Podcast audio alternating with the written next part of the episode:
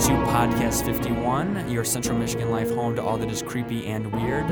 My name is Tom Delore. And I'm Emir Bankston. And so, just to give a general warning about the podcast, uh, just because we're talking about something doesn't mean we believe it. We just think it's fun and interesting and entertaining, and we hope that you do too. So, this week is the first episode in our three part mini series, um, featuring mini sodes maybe, um, which focuses on possessions and exorcisms.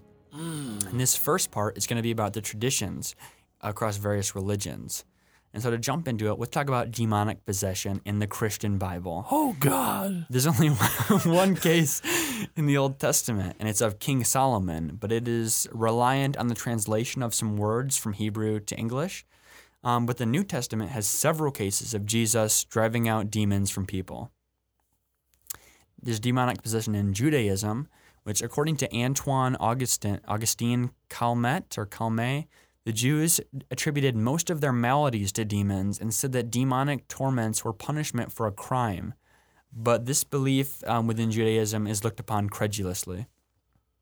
In Catholicism, where the majority of all these traditions stem from, um, which is and it's the, also the primary focus for the stories that we'll cover later. Um, exorcists differentiate between ordinary and extraordinary satanic and demonic activity, and that can take six different forms.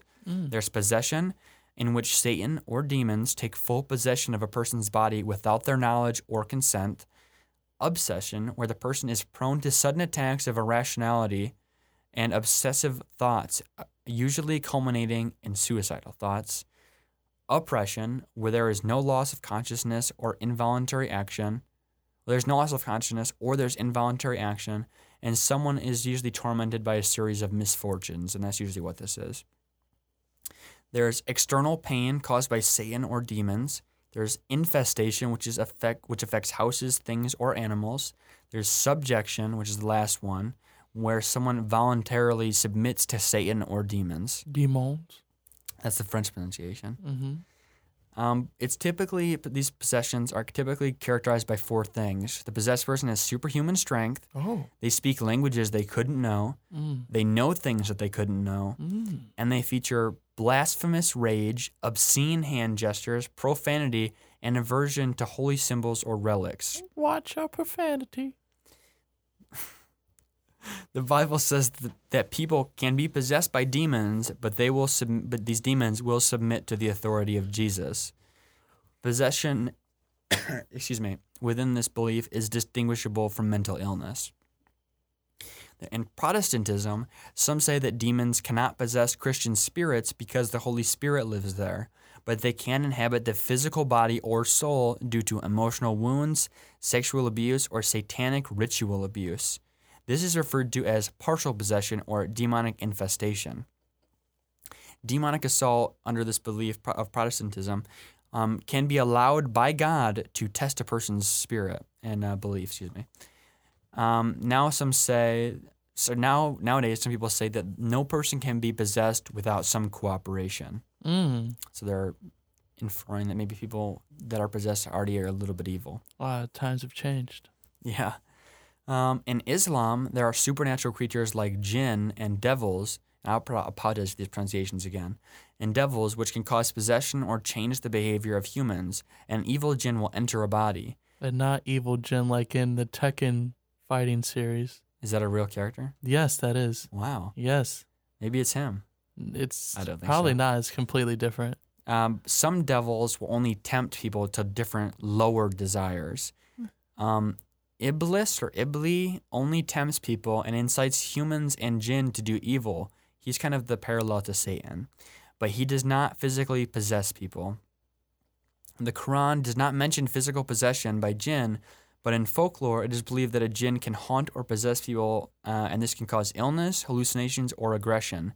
This is caused by harming a jinn, summoning one, or having a jinn fall in love with a human, so to possess someone so it can wed that human. Ah. In Buddhism, a demon can either be a soul suffering in the hell realm or a delusion. A practitioner will go to the local Buddhist healer for treatment. This healer takes a pulse and urine sample and offers counsel. In some cases, they will use sleeping pills to help with the symptoms or try to appease the demon, like giving away food and clothes in its name, and afterward, the demon will depart to a new realm.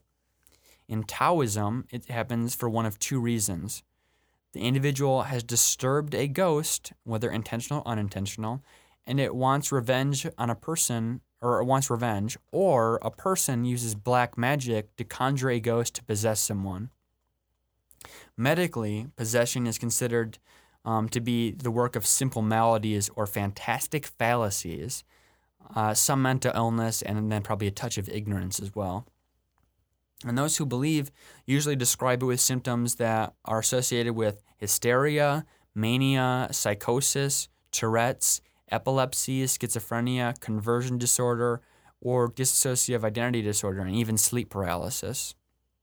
And so that's possessions. That's the beliefs around possessions. So then we'll move into the belief around exorcisms. And uh, exorcism broadly is the religious or spiritual practice of evicting demons or other spiritual entities from a person or area that they believe to have possessed. This may be done by causing the entity to swear an oath, performing an elaborate ritual, or simply by commanding it to depart in the name of a higher power.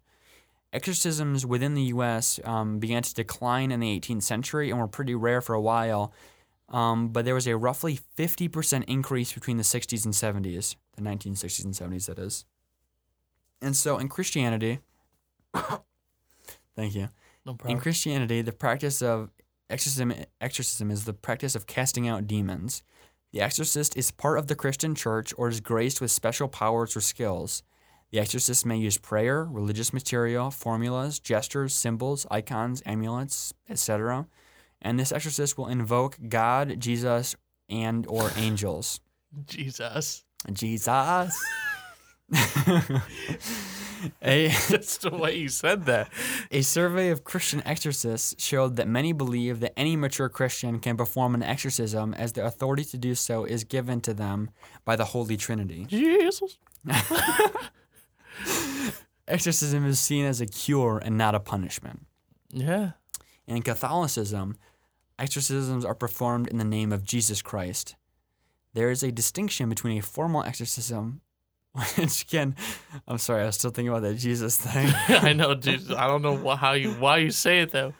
There is a distinction between a formal exorcism, which can only be conducted by a priest during a bapti- baptism, during a baptism, or by permission of a bishop, and prayers. Uh, and then there's also prayers of deliverance, which can be said by anybody. The Catholic rite for a formal exorcism is called a major exorcism and is given in the section 11 of the Ritual Rom- Romanum. Romanon. This also, what did you say? Romanon. There you go. That's how it's pronounced. This also lists guidelines for conducting an exorcism, and it instructs priests to carefully determine that the affliction is not psychological or physical. The exorcist in this situation is an ordained priest, and they will recite a prayer to the rubrics according to the rubrics of the rite, and may make use of religious materials such as icons and sacramentals, which are blessed items. The exorcist will invoke God, Jesus, any members of the church triumphant, and the archangel Michael. Again, it's seen as a cure, not a punishment. Do I really say Jesus that way? you weird? say Jesus so weirdly, dude. Such an emphasis on the us. You're gonna listen to this. You're gonna be like, "Oh God, what is wrong with me?" I, I bet I will. I always do that anyways. Yeah, it's because something's wrong with you. So- it's fine. in Hinduism, and I apologize for pronunciations. There's like a whole bunch of proper names that I'm going to absolutely annihilate. But in Hinduism, the Atharva Veda is said to continue the secrets. Excuse me, is said to contain the secrets related to exorcism, magic, and alchemy. The basic means are the mantra and the yanya, yan, yana, yeah. which is used by in, used in both Vedic and Tantric traditions. Uh, Vaishnava uh, traditions also use the re- recitation of names of Narasim, Narasimha. I'm so sorry, people. Yes, this is. If you're Hindu, I'm really sorry. And reading scriptures from the Bhaga, the Bhagavata Purana out loud.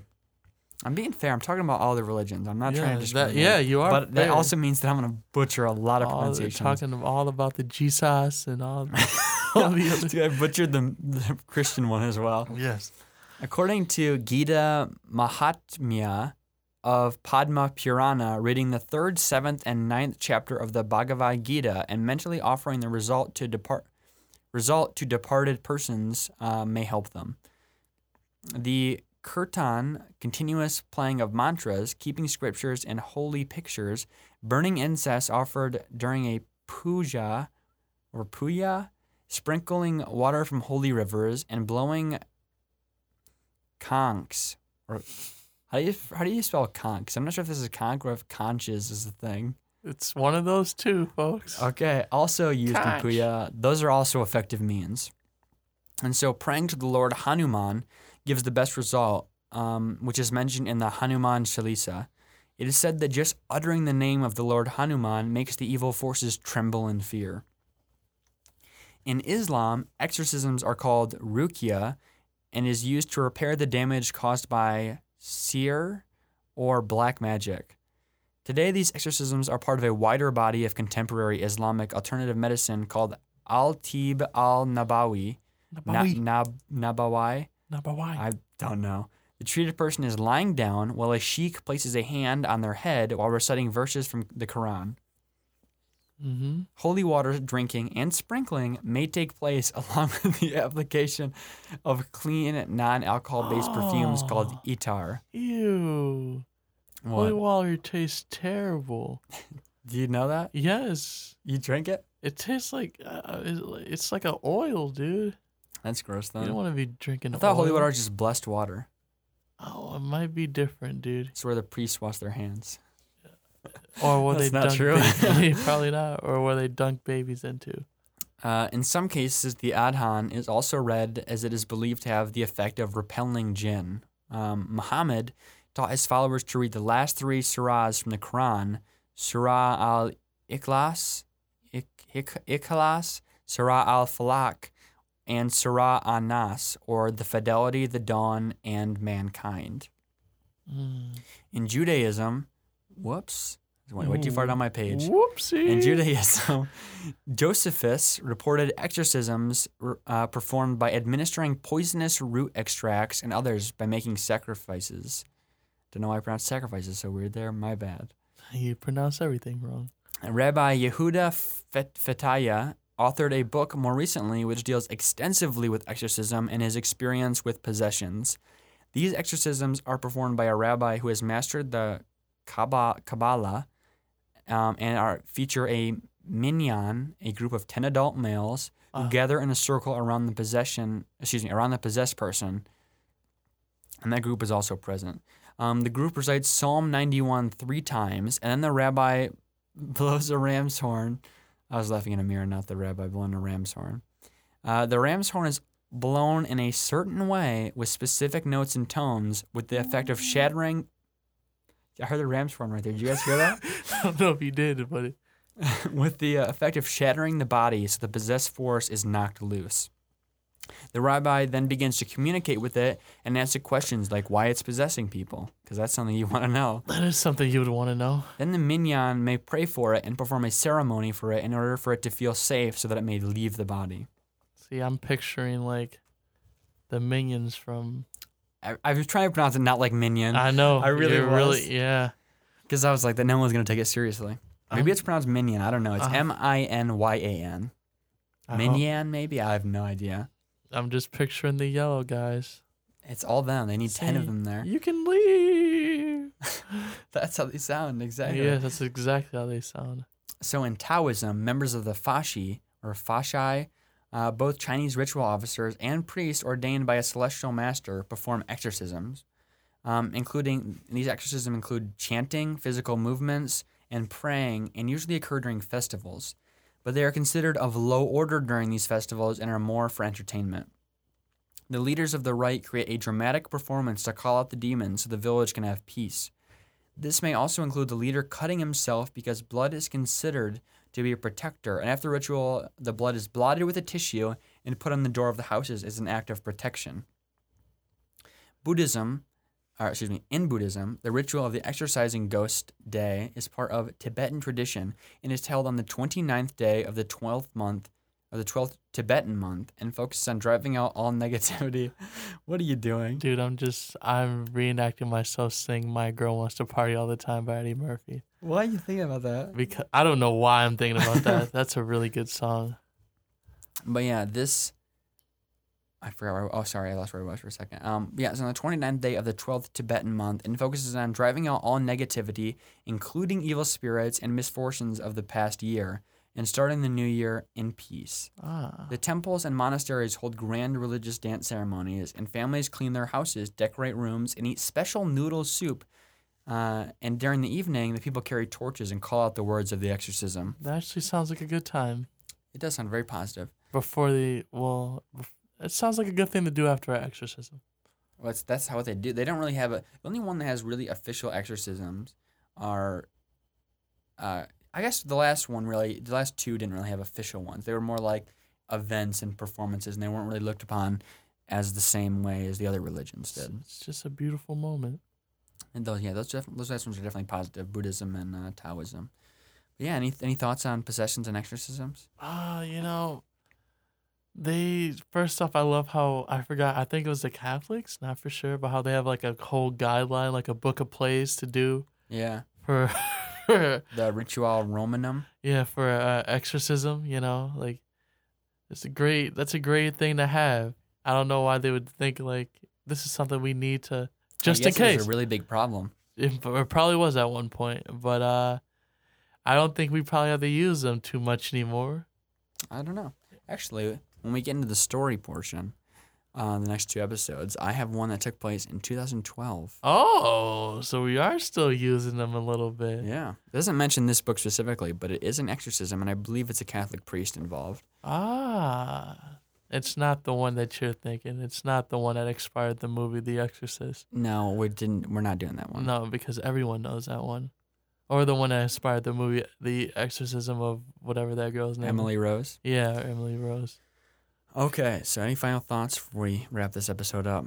Uh, you know, it's it's still weird that we now that I think about it, we still do do exorcisms every now and then. It's, Yeah, it's a weird idea, and I wonder who came up with it. Like, who was the guy who was like, uh, it's I don't know. It's ingrained in all these religions. "It is, it is ingrained in every That's religion." kind of interesting. I thought that some of them are very, very similar. Yep. A lot of them feature like this demon creature possessing somebody. Like you'd think that possession is such a weird thing in itself, and it's carried out or it's featured in all these different religions in a very similar way, Well, which. I think is interesting. Yeah, because uh, a lot of them all have the same Old Testament as the the starting point, and then I don't think that's necessarily like maybe you're talking about I mean- Judaism and Protestantism and like and uh, Catholicism and Christianity, but then you talk about Buddhism and Taoism and Yeah. Islam and Hinduism. Those are different, very different. I think the Quran is the same too, but I'm not for sure. Not hundred percent sure.